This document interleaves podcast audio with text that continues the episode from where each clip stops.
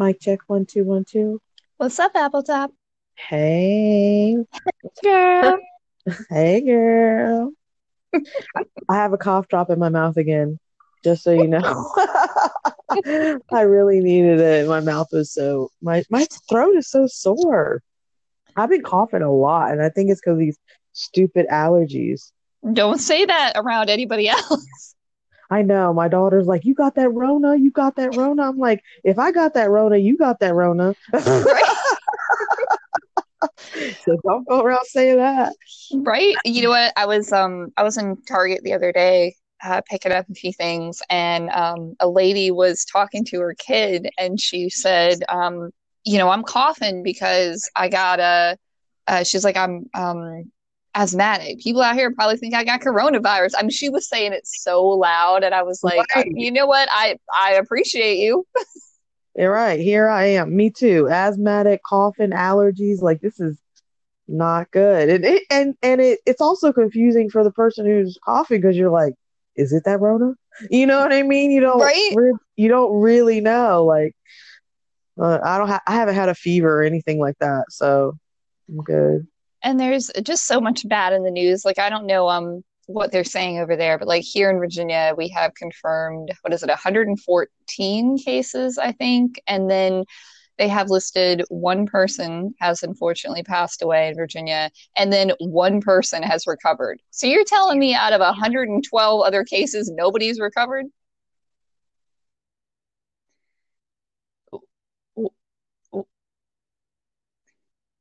It's just Really? they're just that not what they're saying? reporting on anything positive. You know, they're not reporting on all these people that have had this thing and have have gotten better and have made it through it. All you want to report on is everything terrible, and we need a little bit of good. Yeah, people are freaking out. Like, I mean, freaking out. Like, I can't even explain to you the things that my friends have called me and told me and cried. And I'm like, I don't, I, I don't, I don't know. I'm not there. I, I don't know what that, what that says about me, but I get, I, I, I realize it's going on. I'm well aware, but it just feels like a dream. It feels like it's not real. And so I haven't hit that um peak of panic where they have gotten to. A little teeny bit it got me one day, but I just made an Amazon Fresh order and then once it got here, I was good. I did. Uh, it just has it hit you like where you're like, You know what? The only thing I, I keep saying to people, the only thing that's hitting me is the way that everybody else is reacting. Like, um, you know, I I understand, okay, I can't go to the mall. I understand that I can't, you know, the only places that I should be going are to pick up a prescription or to pick up food. Like if I have to, and I shouldn't be going anywhere else. And to get gas, if you have to get gas. Obviously, people that have to work have to go to work, but I don't have to go out to go to work. So, um, but like, you know, I, I told you, like I live with my father and and he's not really taking it. I mean, he listens to the news and watches this stuff go on all day. I try to avoid as much as possible. And he's just like, oh, hey, I need this, or oh, hey, I need that. And I'm like, well, let me go out because if somebody's going to catch this thing, it can't be you. And and I know that the right. likelihood that he would catch it if I did is very high, but there is a possibility that, you know, I if I kept myself clean enough, didn't touch my face, and kept disinfecting everything, there is a small possibility that he wouldn't get it. But it's so minimal, and it just it, that's what's scaring me is just the way that, you know, every time I do have to go to the grocery store, I, I try to get the few things that I need, and it's like uh, every time I glance over at the toilet paper aisle or the paper towel aisle or the meat aisle, even though I don't eat meat, people in my family do, and all of that stuff is barren, and that Right. scares me. Yeah, that that's a sight. And not only to see it like just happen one time, like as if it were uh Black hmm Friday and everything is gone, and then the next day things back. It's like bare and it's fucking staying bare. That's like, You know what oh I, shit, oh, you ahead, I'm know? sorry. So I just wanted to ask how many cases we've had here. Uh, as of today, we have 485 in Georgia and 14 deaths. And and no recovered, right? They're not reporting on that. Yeah. I, I have no idea what that is. We're still alive, and the ones you died. Um, I uh, I found, you know what, I'm gonna I think I'm probably gonna link it in this uh podcast just for people to see. Um, I was on uh, you know, searching as everybody else is to try to find, you know, paper goods online, even if they're weeks out. Like I don't mind if I have to order them and they won't come in for three weeks, you know, that's when I'm gonna need them, so that's fine. Um, and people on eBay are selling toilet paper by the square. Get the fuck out Yep, of here. absolutely for real. It's not like it's gonna look like a fake meme, but I found it today. It is they're real listings. There's more than one, and I took a screenshot of it, and uh, I will be happy to post that picture in the link. How much are they selling it for? Oh no, it's a is it bid, and it's like uh, at a dollar. Like a, it starts Get at a dollar sixty a square. We'll sell you six squares. Yeah, I'm gonna find that video that some dad did who was like, uh, he he broke it down in math, and, and um, I can't remember how many. Let's say he was working with 24 rolls of toilet paper, and so he he broke it down in a math equation, telling you how many shits you had to take in order to use this 24 rolls of You know what, that- paper. That is all over the internet right now. Is uh, how long your toilet paper is gonna last you? Yeah. I got 45, so I mean, I think we're good over here. like, I think about three weeks before this mass uh, hysteria happened, I um I buy bulk anyway, and so I had we had already bought our bulk toilet paper, and we still had some left, you know. So we didn't. We haven't even. I haven't. I have yet to even open it still. So Well, that's good. Uh, We know what we just happened to have. Um, it, it worked out well. Same, same for us. We were lucky enough that I needed more toilet paper downstairs for a downstairs bathroom, and I was like, you know what? I may as well just buy the big, the big one. Like we we don't need that many down there, but we'll use it upstairs, and I'll just put it away. And I happened to just buy the big case of it, and that's the only reason we had it. And that was about two weeks ago. So.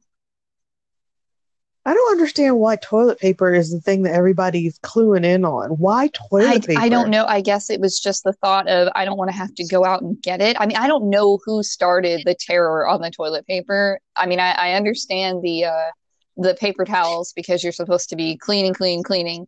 But um, but the the whole toilet paper, I have no idea who started that and why everybody just jumped on board. That's what's so terrifying. It's like one doomsday prepper said this is what needs to be, and all the sheep were just like, ah, we're out there, we'll get it.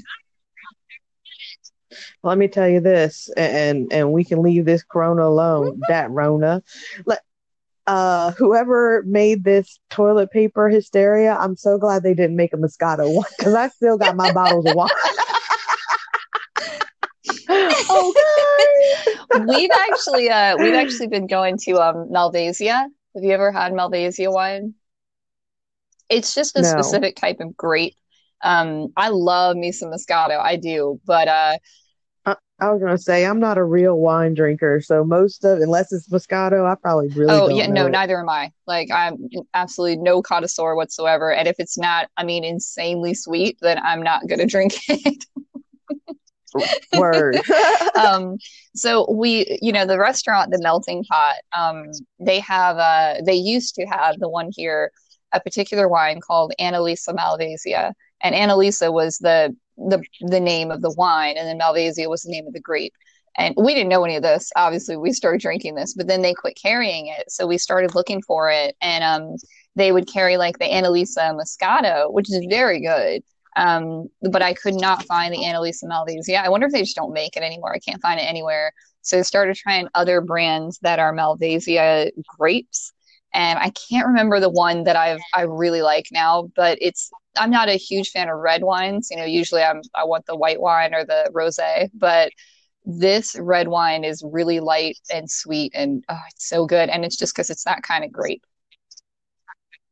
Where is the that grape from? Oh, you know what? I cannot remember where that was. I actually did look it up and I can't remember where it's from because we were trying to figure out, like, we didn't even know what Malvasia was. We were just like, well, we just know we like that wine. What's Malvasia? What's that mean? Like, right. uh, Oh, okay. I was just interested. Like, I'm wondering let's see, Italy. that, that grape.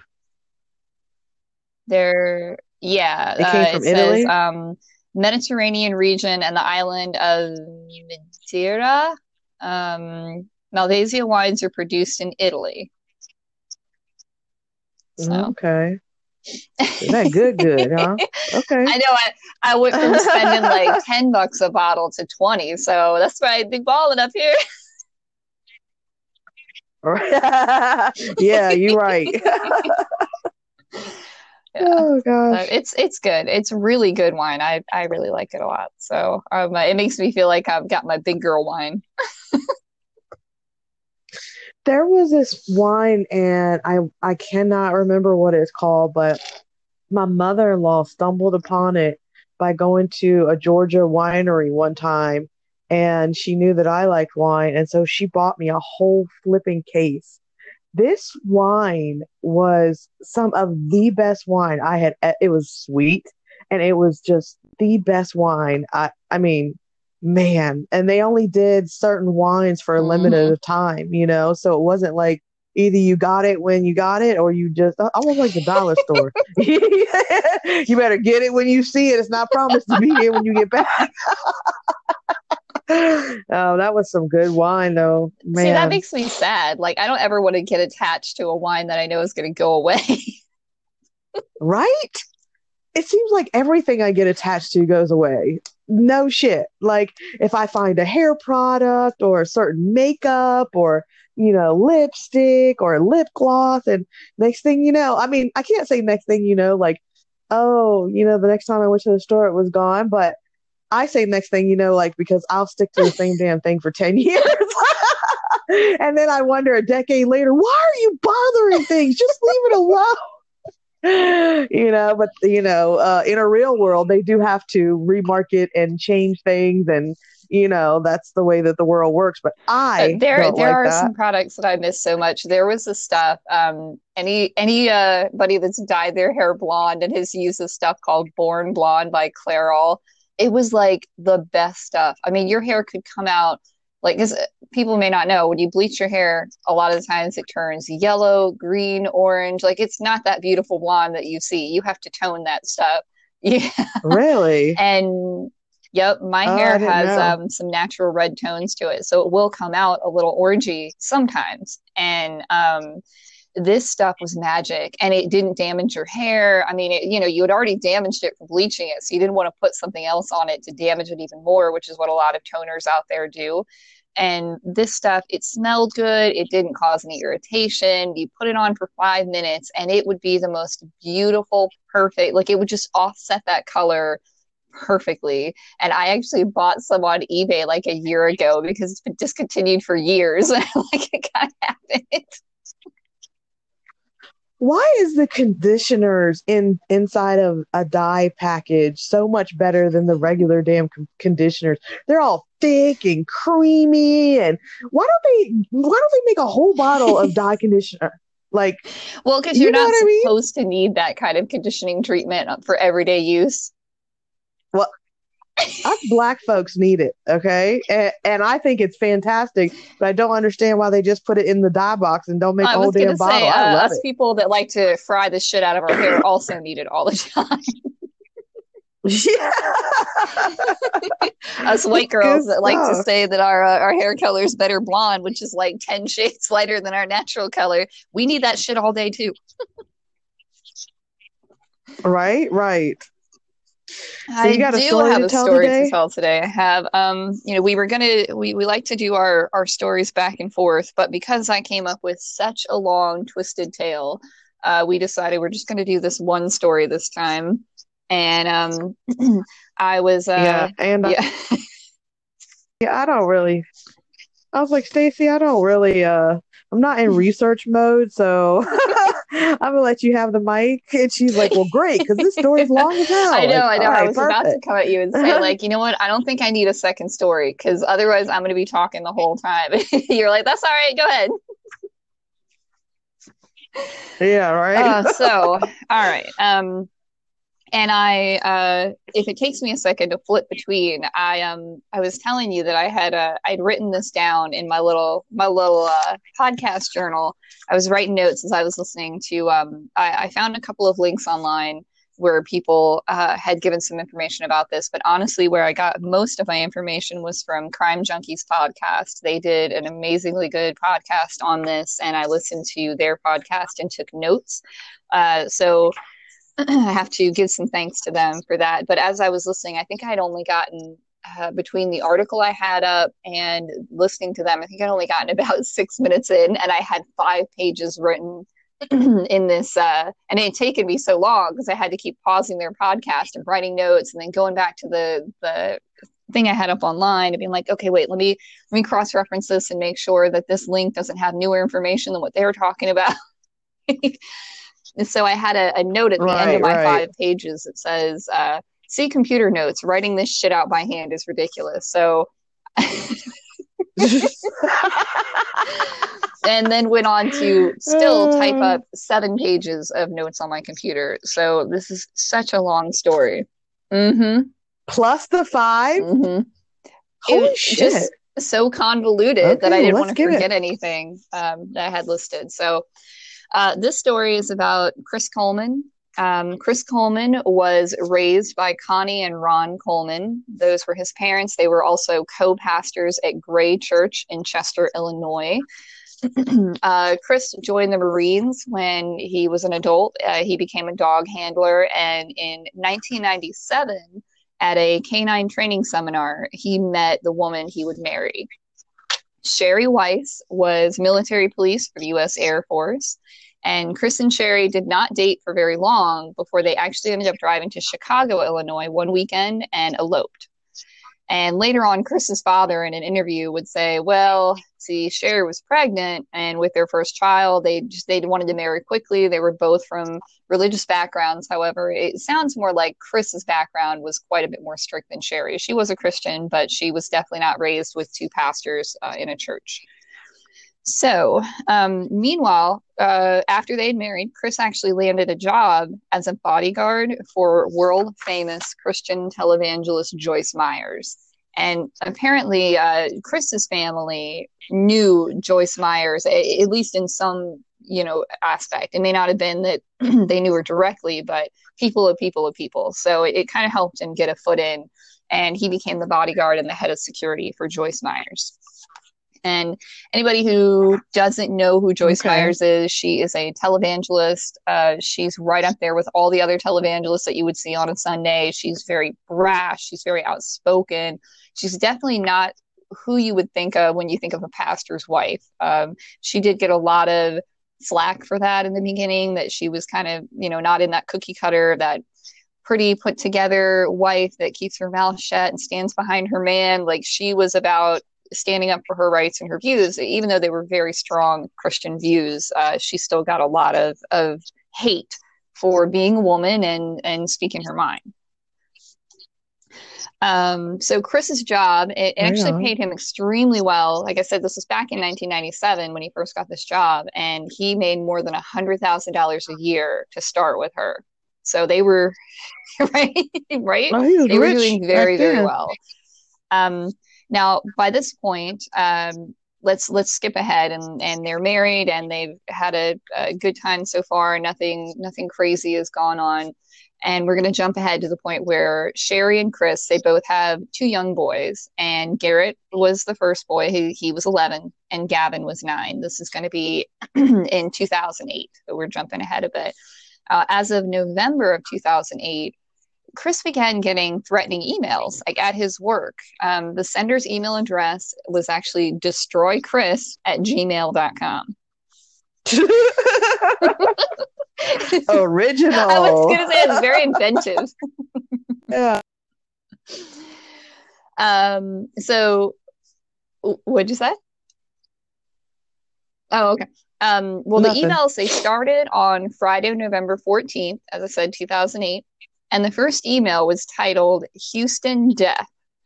And it says, Tell Chris his family is dead. I know his schedule and they will die. Next time that motherfucker better let me talk to Joyce. now, later that same day, Chris continued to get more emails from this same sender, uh, destroy Chris at Gmail. And the sender seemed to feel that they were being ignored. They began copying more and more people in on the emails. And actually, one of the emails the sender sent was to every single person in the company. So oh, it says, I'm sure this will make it to somebody in the company. If you jackasses are like any other company, this will be someone's account. Pass this on to Chris. Tell Joyce to stop preaching that bullshit, or Chris's family will die. If I cannot get to Joyce, then I'll get to someone close to her. And if I can't get to him, then I will kill his wife and kids. I know Joyce's schedule, so then I know Chris's schedule. If Joyce doesn't stop preaching the bullshit, then they will die. During the Houston conference, I will kill them as they sleep. If I don't if I don't hit there, then I will kill during the book tour or the trip to India. I know where he lives. I know when they are alone. Fuck them, and they will all die soon. Tell that motherfucker. Damn. tell that motherfucker next time to let me talk to Joyce. She needs to hear what I have to say, and now she will. And no one replied to any of this. No one did anything to, to retaliate back. Mean, so the sender sends yet another email that said, Tell Chris his family is dead. They don't deserve to live with someone that protects that SOB Joyce. Damn.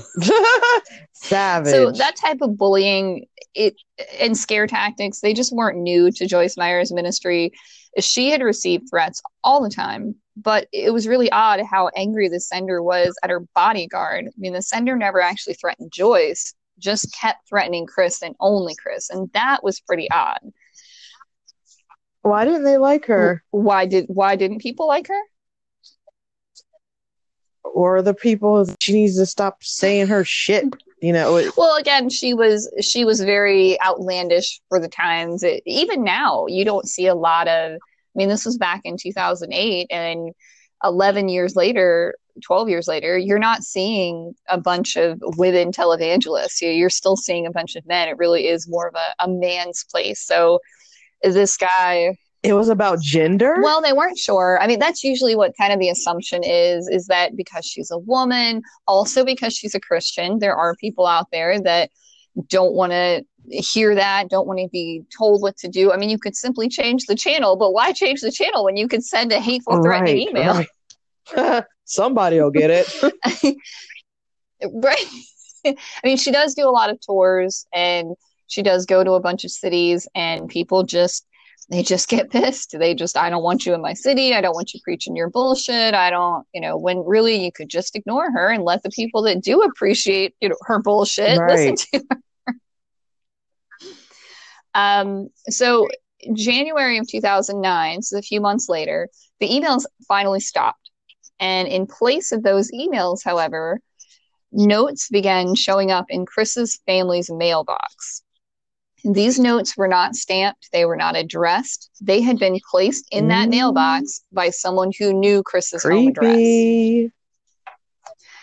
So obviously, Sheri now is really scared. This is not something that she's okay with. I mean, she's got two young boys at home. She stays at home. She does not. Uh, she does not work outside of the household. I mean, she'll help with some of the the stuff with Joyce Myers. She helps with some of that when Chris needs it, but she doesn't uh, work outside of the house. So she's really nervous. She and the boys are home and she doesn't know what's going on. And Chris is pretty laid back about it. You know, hey, Joyce gets threatening letters like this all the time. And and people, you know, try to threaten her a lot. Like, I'm really not too concerned, you know, kind of how he felt about it. So the first letter that showed up in their mailbox just said, fuck you, deny your God publicly or else, no more opportunities. Time is running out for you and your family. Have a good time in India, motherfucker. oh man. So obviously they knew, just as they said, they knew Chris's schedule, but it wouldn't have been hard to find that information. You know, if Joyce had booked tours to go places, they would know with Chris being her head of security and her head bodyguard that he was going to be right. there with her. so, like I said, that letter was received in January 2009, and then no more letters for quite a while. Everything remained quiet until April 27th of 2009. Chris comes home from one of his trips with Joyce Myers Ministries, and he found another letter. And this one says it's basically for Chris to stop traveling, stop carrying on with his fake religious life, and stop stealing people's money. It tells him your worst nightmare is about Uh-oh. to happen. So Chris decides that he's going to go ahead and put up a security system in his house. And it's a brand new system. Um, it wasn't difficult for him to put up. He understood how that stuff worked. He works on it at Joyce Myers Ministries. So um, he puts up a security system, and they um, they actually had footage of the man dropping off one of these letters. so, and they know it's a man. I can definitely tell it's a man. He and Sheri they watch the security footage, and neither one of them could tell who this person was.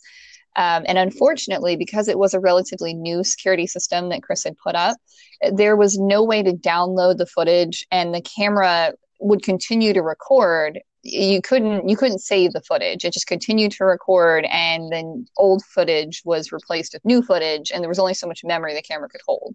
So you know they, like i said they both saw it. Neither one of them recognized this person. And again chris just really wasn't that worried. He just really felt like somebody was just trying to scare him into backing down. I mean nobody nobody in the joyce myers ministry seemed to be too overly concerned but to appease his wife, Chris actually happened to live on the same street as a retired detective sergeant named Mr. Barlow. And he went and spoke with him, and Mr. Barlow started keeping an eye out as well. Um, ever since that first letter in January, he'd kind of been keeping an eye out. And then he even went so far as to borrow equipment from the state police to put up outside of his own home and face the camera at Chris Coleman's house to try and catch mm. that letter writer. Now, he didn't do that until after the second letter was received. So he put his camera up on April 28th, which was the day after that second letter. And between the Coleman family and Mr. Barlow, like they felt certain they're going to catch this man. They're going to figure out who this person is. So the cameras rolled for a few weeks. Nothing notable was seen. There were other neighbors walking by, cars driving up and down the street on May 4th, the neighbor's camera actually even caught Chris playing catch in the yard with his two boys, but there just wasn't anything out of the ordinary. Now, that same night of May 4th, Garrett, their 11 year old son, um, he was supposed to go to a friend's house to spend the night. But Sheri and Chris decided, no, you know what? Things are just, they're just weird. Like, we just don't want you going anywhere. Why don't you go ahead and stay home tonight? But we promise we'll have one of your friends over next Saturday and, and we'll, you know, we'll do a sleepover for you then. So that night, they all go to sleep in their bedrooms just like any other night. Chris wakes up on May 5th to go to the gym. He leaves the house around 5:45 in the morning. And when he's down at the gym, he calls Sheri to wake her up, which was always part of their normal routine. And he would call her when he got done with the gym. He's still got to take a shower. He's still got to get himself ready and head home. But he would call her and wake her up, and then she would get the boys up and kind of get the mm-hmm. household going. so he calls and he calls and he calls, but there's no answer. And by 640, Sheri still hasn't answered him, hasn't called him back. And Chris, who, like I said, remained pretty calm about all of this, like now he's kind of starting to panic. Like those dark thoughts are starting to come into his head. Like the person that sent those emails and those letters, like he's seen a person on that camera. He knows there's somebody out there that knows where he lives. So at 6:43, he calls his neighbor, um, the the retired detective, Mr. Barlow, and he says, "Hey, you know what? Can you go and check on them? I'm really getting nervous." And he said, "I'm only about five minutes away. Like I'm rushing to get there, but I just have this gut feeling, and, and it's terrible. And I please go check. I just cannot wait until I get there." So Detective Barlow gets up, he gets dressed. He actually even radios for backup before he goes over to the house and he was in front of their door by 651 with another officer. The moment the two men open the door they're hit with an overwhelming smell of spray paint. oh snap. And as they walk in they can see that the walls are covered in like manson-esque scrawl in red mm. spray paint. So all over the walls are things like fuck you bitch punished fuck you, I'm always watching. And as the detective, Detective Barlow, climbs up the stairs to the second floor where all the bedrooms are, there's a message going up the stairway and it reads, You have Oh, paid. Barlow goes into first Garrett's room. Remember, Garrett was 11 years old, and he finds him dead in his bed, and both the little boy and his bed are completely Oh covered in spray paint. He then runs to the next bedroom to find Gavin, who is nine, in the exact same manner, dead in his bed, covered in spray Mm. paint. Then he goes to Sheri and Chris's bedroom, where he also finds her dead. But her death, while the other two, the, the little boys were in their beds covered up, it didn't look like much of a fight had gone on. Sheri's death was particularly violent. You could tell she put up quite a fight. She even had two black Damn. eyes. Uh, the manner in which all of the people in this house were killed was strangulation. Every single one of them, they could they had ligature marks around their necks. You could tell that they had all been strangled by hand. when Barlow hears Chris come in and he can hear Chris downstairs saying, What's going on? What's happening? Well, he runs down the stairs and pushes Chris outside. And he had to tell him, you know, his friend, his neighbor, your whole family has been murdered. Nobody's Mhm. made it. And Chris just collapses on the ground in the front lawn in the fetal position, just begins sobbing. Like, he doesn't say anything. He just lays in the fetal position and cries. And he stayed curled up for about 20 minutes there until the two detectives could finally get him up and take him to the police station to go ahead and do that formal interview. And he was not allowed in the house before he went Mhm. for his interview. Meanwhile, back at the Coleman residence, crime scene investigators are removing computers, cell phones, anything at all they think might help them with their investigation. But before the CSI team even got there to remove all those items, Detective Barlow noticed some things that just kind of stood out to him. Things that he just registered. Could he, you know, had been on the job for all those years. He was retired, but he still thinks like a detective. And some things that he noticed were that the basement window was wide open, and then several other windows in the house were just unlocked, which seemed really odd because if you'll remember, even though like Chris wasn't too concerned about all the threats, like Sheri had been terrified. And it, it just seems odd that neither she nor even Chris would notice that all Mhm. these windows are unlocked. Like, it- there's a probability that maybe someone came through the basement and that's how they gained entrance into the home. But the other windows being unlocked, like, it just didn't sit right with him. It just seemed like such a an odd thing for someone that's so scared, you know, to, to not check on those windows.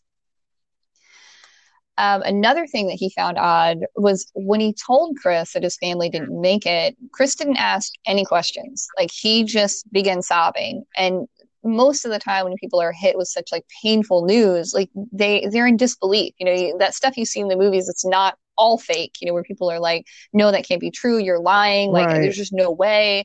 Like usually, yeah, like usually when you hear something like that, you wouldn't simply go into acceptance. Like even if you had been threatened with death like as horrible as it is like our minds just we we need to know the pieces. You know we need to know more information. We don't just say oh okay you just told me the worst news of my whole life. I'm just going to accept it Sorry, my computer's going off Um, over here.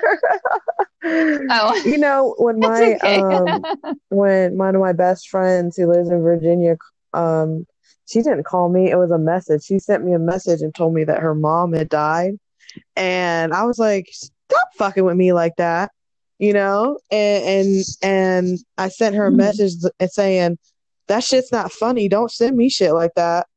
And so I went to call her, and when I called her, she picked up the phone, and she was she was just uh, she couldn't even talk or whatever. But at it, while I hear that she can't even console herself, I'm like, still, like, stop fucking fucking with me, stop pranking me. You know, I, I couldn't believe it. So I get what you're saying because I was like, I thought she was playing with me for real. Yeah. Yeah, like, but that's just, again, like, you never know how you're going to react to grief. So it, it wasn't something that made him automatically point fingers. It, it just, again, was like another little piece to the puzzle of like, that's just an odd way to react, to just Right, instantly go into acceptance mode. Um, another thing he kind of, to expand on that, like he said, uh, that he, you know, just lay there and cried till he was taken to the police station. And it just seemed odd because he didn't want any information. Like he he knew somebody was threatening his family, but he didn't want to know like the any of the question any of the the how, the when, the who, like do you know anything? Is he still in there? What did he do? How did he get inside? Like he didn't want to know anything. He just accepted it. He just cried. That was it. And it just seemed very, very odd to somebody who had been so proactive at trying to keep his family safe that he just was like, you know, it just seemed so weird. Um, when Chris was at the police station being questioned, he asked for a blanket. And the detectives found that odd because it was very, very warm in that room. It's a very tiny room. There were two detectives in there and Chris. And if you'll remember Chris being a bodyguard, he's a big guy. He's very in shape. He's very big, full of muscle. Like he just, it just seemed odd with how warm it was in that room that he would want a blanket. But again, he's in shock and they, you know, they got him a blanket but they thought it was odd that the only part of his body he covered up were his forearms. Nothing else, this just wrapped the blanket dummy. up around his forearms.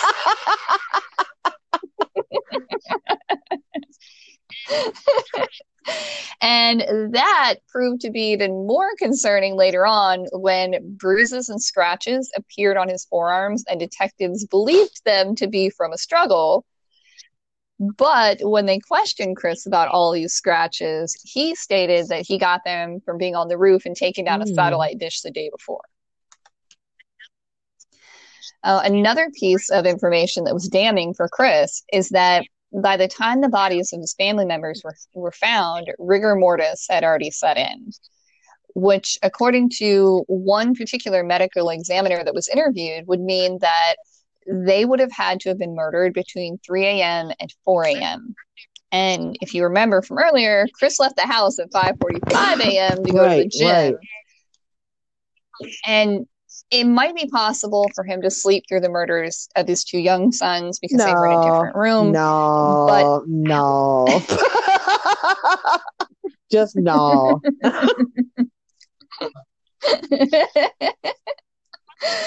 but with how violent Sheri's murder was, like there was no way he was going to sleep through that. I mean, there there just there would be no way to sleep through it. And then also not notice she was dead because he said he was asleep next to her. He got up, or she was the, right there. The fucking paint, um, like smells wake you up too. Well, you know what they they were trying to say it could have been that this this would also mean if that were the case that the killer or killers would have had to kill the, the family members and then sneak out, wait for Chris to leave, and then sneak back in and spray paint. you know, like mm-hmm. it just seemed very unlikely. Detectives interrogated Chris Coleman for six hours and they began to really doubt his story about what exactly had happened, uh, they ask him, Look, when you left the house this morning, was your wife alive? And Chris says, Yeah. And then one of the detectives says, What would you say if I told you I didn't think she was? And Chris says, I would say, I think she was. I mean, she was. She was laying right beside me. So they continue to push him and saying that, look, we know that you love your wife, but the time frame shows that she was dead long before you left the house. And chris just keeps on saying she was laying right beside me. The detectives they just keep pushing harder and harder saying look we need to know the reason. We know your wife and kids weren't alive when you left. So we need you to tell us why they weren't alive. And chris is adamant that they were but the detectives they just don't back down so they ask him if he and his wife had had any problems. And Chris says, nothing that unusual. He says they had some problems with communication and that divorce had come up around December of 2008. And Chris even went to his boss, Joyce Myers, to talk about it and see how it might affect his job and what he could do about it because of, you know, the ministry's beliefs. I mean, they, they don't believe in divorce if you can avoid such a thing and he was told that they needed to seek Don't counseling. get a divorce. Become a murderer. Uh, Just murder people. Don't get a divorce, though. What the fuck? well, well, don't worry. They tried to seek out counseling before murder. wow.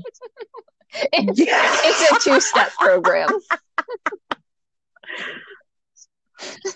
Yeah. Just, just two steps, not twelve, like Jesus. AA. Just two. So he says that after counseling, they learned how to communicate, and they were doing I can tell. Oh. but the detectives press on, asking Chris if he or his wife had any affairs. And at first, Chris says no, that they were great. But then Chris says, But I do have this one friend that I email with named Tara that you might want to talk to. And he says they're just friends and they talk all the time. And when the detectives ask if any of their conversations were inappropriate, Chris says, Well, maybe some of them I wouldn't want my wife to see, but I Oh, wouldn't call it an okay. affair. now, Tara lives in Florida. So the police in Illinois, where Chris lives and is being questioned, call the police in Florida and ask them, like, hey, could you go interview this girl for us? Tara opens up the door, and the investigators think she's just going to tell them, like, oh, yeah, I know him. We've exchanged some text or eh, nothing huge. They don't really think they're going to get a lot of information from this girl. They're not expecting much. Tara tells investigators that she and Chris were romantically involved since November of 2008. And every time he traveled with Joyce Myers, he flew Tara out to whatever city he was Dirty in so they could be dog. together. hmm She said Chris told her that he was unhappy with Sheri and that every single night he sent her pictures to prove he was sleeping on the couch or in another room, that he never slept with his wife. Wow. And ac- according to Tara, they exchanged promise rings and they even had a date set for their own wedding. Tara gives her Blackberry and her computer willingly over to police, and they were full of several hundred images of her and Chris that were at times oh extremely Oh, inappropriate. Upon comparing those images to the ones that they also found on Chris's laptop and cell phone, they definitely matched up. He even had videos of them together in very Oh, compromising bet. positions. Look, you you ain't flying her out there for nothing. we're we're just friends. She's just a Uh, really good buddy of mine that wink, hangs out in my wink. hotel room. God. So after that six hours of interrogation with Chris, um, he did end up giving a DNA sample and a writing sample, and then he was released. Investigators didn't believe his story, but they did not have enough evidence to hold him at the time. Uh, as the investigators begin to dive deeper into Chris's computer, they pull up deleted files and they find that every single one of the emails from destroychris at gmail.com came from Chris's I knew it. own computer. I knew it. Sorry, Saka. He was dumb. He was dumb and sloppy Yeah. and dumb and just But he like No. really thought this out too. Like, you know, he just thinking though. Well, they also realized that this is why no one was ever seen dropping off letters in the Coleman's mailbox because the only person who ever retrieved them was Chris.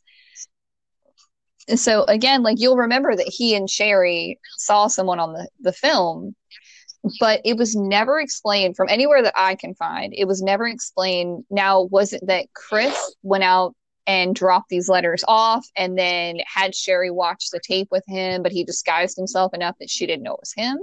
Or did they never watch this video together and he just told Detective Barlow, his neighbor, what about- that they did? Like, no, Like handwritten or was it What- typed what- or the writing on the letter? Was it handwritten? Was it typed? Was did he write with his normally with his right hand, but he wrote this letter with his left? Like what how was the letter? the, the letter was typed. Oh, okay. So yeah, the letter was typed up, so there was there was nothing to pin him to that. But again, like they can't ask Sheri, "Hey, did you really see these videos with him or this video with him and see this person, or was this something he made up?" You'll never, we'll never know. Um, another thing that they found on his computer was from November 4th of 2008. It was a writing, like in like a Word document that Chris did, talking about how he was so happy that he met Tara and he was so happy with her and how they had exchanged promise rings just like Tara said they did. He even went on to state how if they had a child of their own and it was a girl, they were Wait, going wait, to wait. name her Zoe. Wait, let's just pause for a second. Now just What Oh. was the promise behind this ring? I promise to marry you after I am not married anymore. I promise to not my family. I promise what? A promise of what? well, Tara didn't claimed anyway, didn't know anything about any of the other stuff going on. She knew that he was unhappy with his wife, but that's that was it. There was um there was nothing linking Tara to any of this in any way at all. I mean, she was a, you know, a shitty human being for messing around with a married man, but that's as far as it went for her. Um, just nine days after he wrote that in his computer was when those threatening emails from destroy chris at gmail Hmm. began showing up. So, along with all of the info um, that they'd already gathered up, there was a text message from Sheri to a friend where she stated Chris wanted, wanted a divorce and had told her that she and the boys were standing in the way of his happiness in his job. And Sheri refused to leave. She wanted to make her marriage work. She didn't want to divorce. That was against her beliefs. Like, and she, you know, she just wanted to keep her family together I for her looked up kids. pictures of them so I could see what they look like. First of all, Chris has a really big head. I mean, that Mhm. junk swole up. And it is, and it's like oddly shaped and everything. But they just look like the family that lives down the street, you know? And it's so crazy because I when I was looking at Gavin and Garrett, the the sons, they look like some girl that I know. They look like her her sons, you know? Just so cute and but you know, I one of the Mhm. pictures I did see, like, you know how you can look at somebody and a certain look that they have, you're like, ooh, that motherfucker's evil. There was one picture that I looked at him and I thought, ooh, he looks Yep. fucking evil, you know. But for the most part, they just look like the family next door. Yeah. Yeah, it's it's very uh it's it's very unnerving when you see Right. because like you want to see like this monster, you know, you want to see it. Well, another thing, um, let's see, uh, let me get to you. Okay, um, so the um another thing that the detectives found out was that Tara was Oh, Sheri's yay! old best friend from high school. it just keeps getting better and better. what the hell? So you might ask why Chris didn't just file for divorce. Like even though Sheri didn't want to divorce him, he still could have filed for it. It is possible that he could have convinced her, you know, to to go ahead and do that. Um, but if you remember, Chris works for an extremely strict evangelical Christian ministry that would frown heavily on divorce, and Chris could run the risk of losing that cushy income. It is possible that they could find a way to fire him, saying like, "Look, you know, you're not you're not living with our beliefs. This is very important to us." You know, so I wonder how they handled that- that finding came out he as was a well. murderer. wonder how that went over. It just it doesn't make sense to me the way that some people's mind think.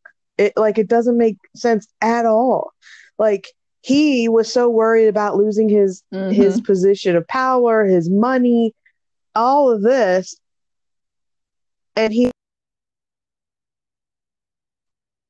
done by the woman that he works with and and that whole community.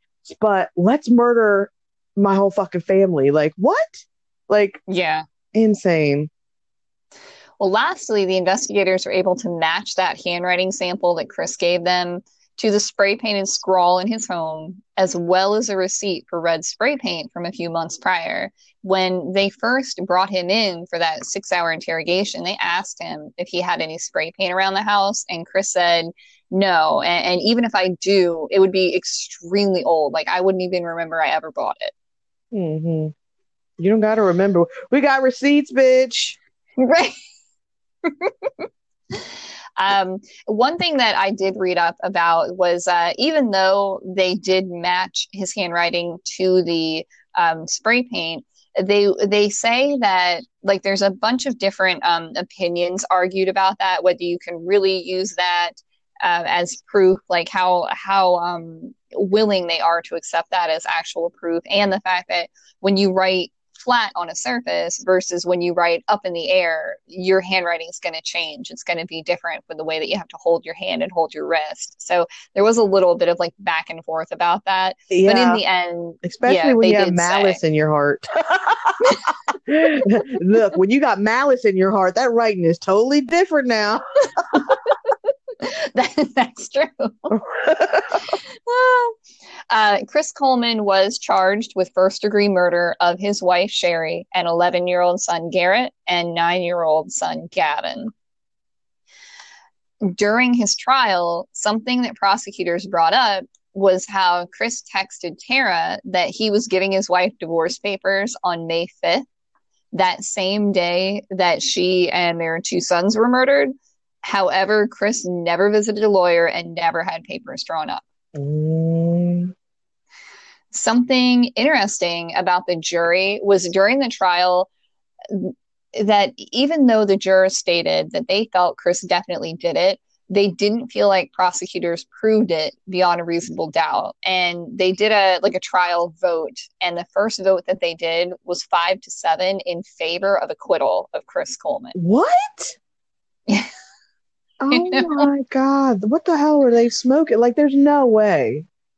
Well, well after, like after that, um, they they went through the evidence again, and they came across a picture of Chris and Tara, and it was a picture they'd already seen, of course. But what made them stop was that the thumbnail had a timestamp on it, and it showed that the picture was taken on October twenty first, two thousand eight.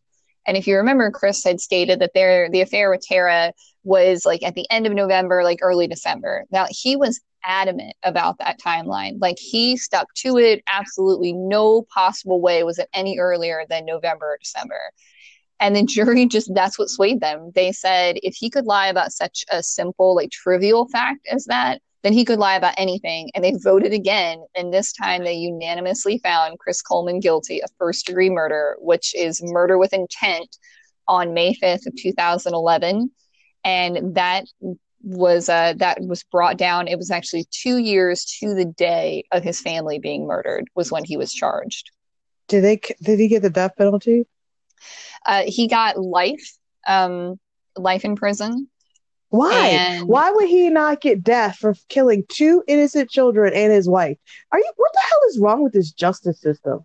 That's not you know, justice. I, I didn't actually go. You know what? I wish I had, but I didn't actually go far enough to read. It might be the um the state. It, I I can't remember if uh, if Illinois is a death oh, penalty state or not. Yeah. Um, or or I should say was at that time because I don't I don't know. So I'm I'm not sure. Um, he actually has appealed his case. He stated that he had ineffective counsel, and he stated that for four reasons. He said, one, the date stamp on that picture was never brought into evidence, and that means that technically the jury can't use it as evidence to convict him. So, unless his defense team had a chance to refute it, like they never should have been able to say, well, this is how we came to this conclusion. Like that shouldn't have been allowed. Um, number two was that his lawyer failed to bring up the fact that the CEO of Joyce Meyer's Ministries is is divorced. So why would Chris kill his whole family instead of simply divorcing Sheri? Right. Number three was at the end of the day, after his family was murdered, Chris Coleman did resign from Joyce Meyer's Ministries, and that was never brought up in court. I, and uh, the fourth, oh, go ahead. I saw somewhere that that girl Tara was a stripper. What it what? That girl Tara was a stripper. Oh, was she? Did you see? Did you find that? Yeah, I saw somewhere that she was a stripper, and I was like, oh, that's why he was so jaded. She must have really put him on it when she was on that pole. yeah, uh, she was a, a stripper. I think they said Florida, right? That's where she lived, Florida, right? Yeah, yeah, that's where she lived. Oh, and they Yep. also said that on the um the day of the funeral that he was sending messages to her telling her he, how much he loved her and how much he missed her. Damn. See, I I didn't find any of that. Um, the fourth reason that he uh, said that he got it in, ineffective, he had ineffective counsel, was his lawyer failed to introduce unknown fingerprints and shoe prints into the evidence. Remember how the basement window was left open. Well, according to Chris, there were fingerprints and a partial palm print on the outside that didn't match his prints, and there were unknown shoe prints that didn't match any of the shoes that he ended up giving over to uh, the police.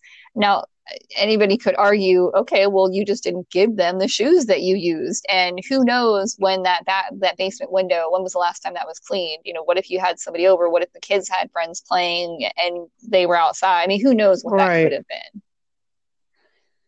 Um, as of April 16th, 2019, a judge did grant Chris Coleman a new evidentiary hearing. And as of October 11, 2019, Chris Coleman requested approval from a judge to represent himself as he's formally complained numerous times about inadequate counsel. And that's all I can find so far. He has not had his new evidentiary hearing It yet. only makes sense that somebody who is obviously ego driven, he's got this position of power, he makes this money, you know, let me, you know, have strep uh, sex with the stripper, let me kill my family so I can have what I want. And then in the end, I need to make sure that I represent myself because all these motherfuckers are shitty. Like, let me tell the lie the best. wow. Yep, that's that's exactly right. Exactly right. So that um yeah, that was my that was my story of uh, of Chris Coleman. And like I said, if, anybody wanted to hear any more information on it, um Crime Junkies podcast did a really good job, and I didn't get to listen to all of the Court Junkies podcast, which would give a little bit more information about the actual court hearing itself. I figured if I tried to cover that as well, we would have been on here for two hours Well, trying to right, get right. information. That was an interesting story. Thanks for sharing that. Yep, yep. So, all right, that's it. That's all I got. Okay.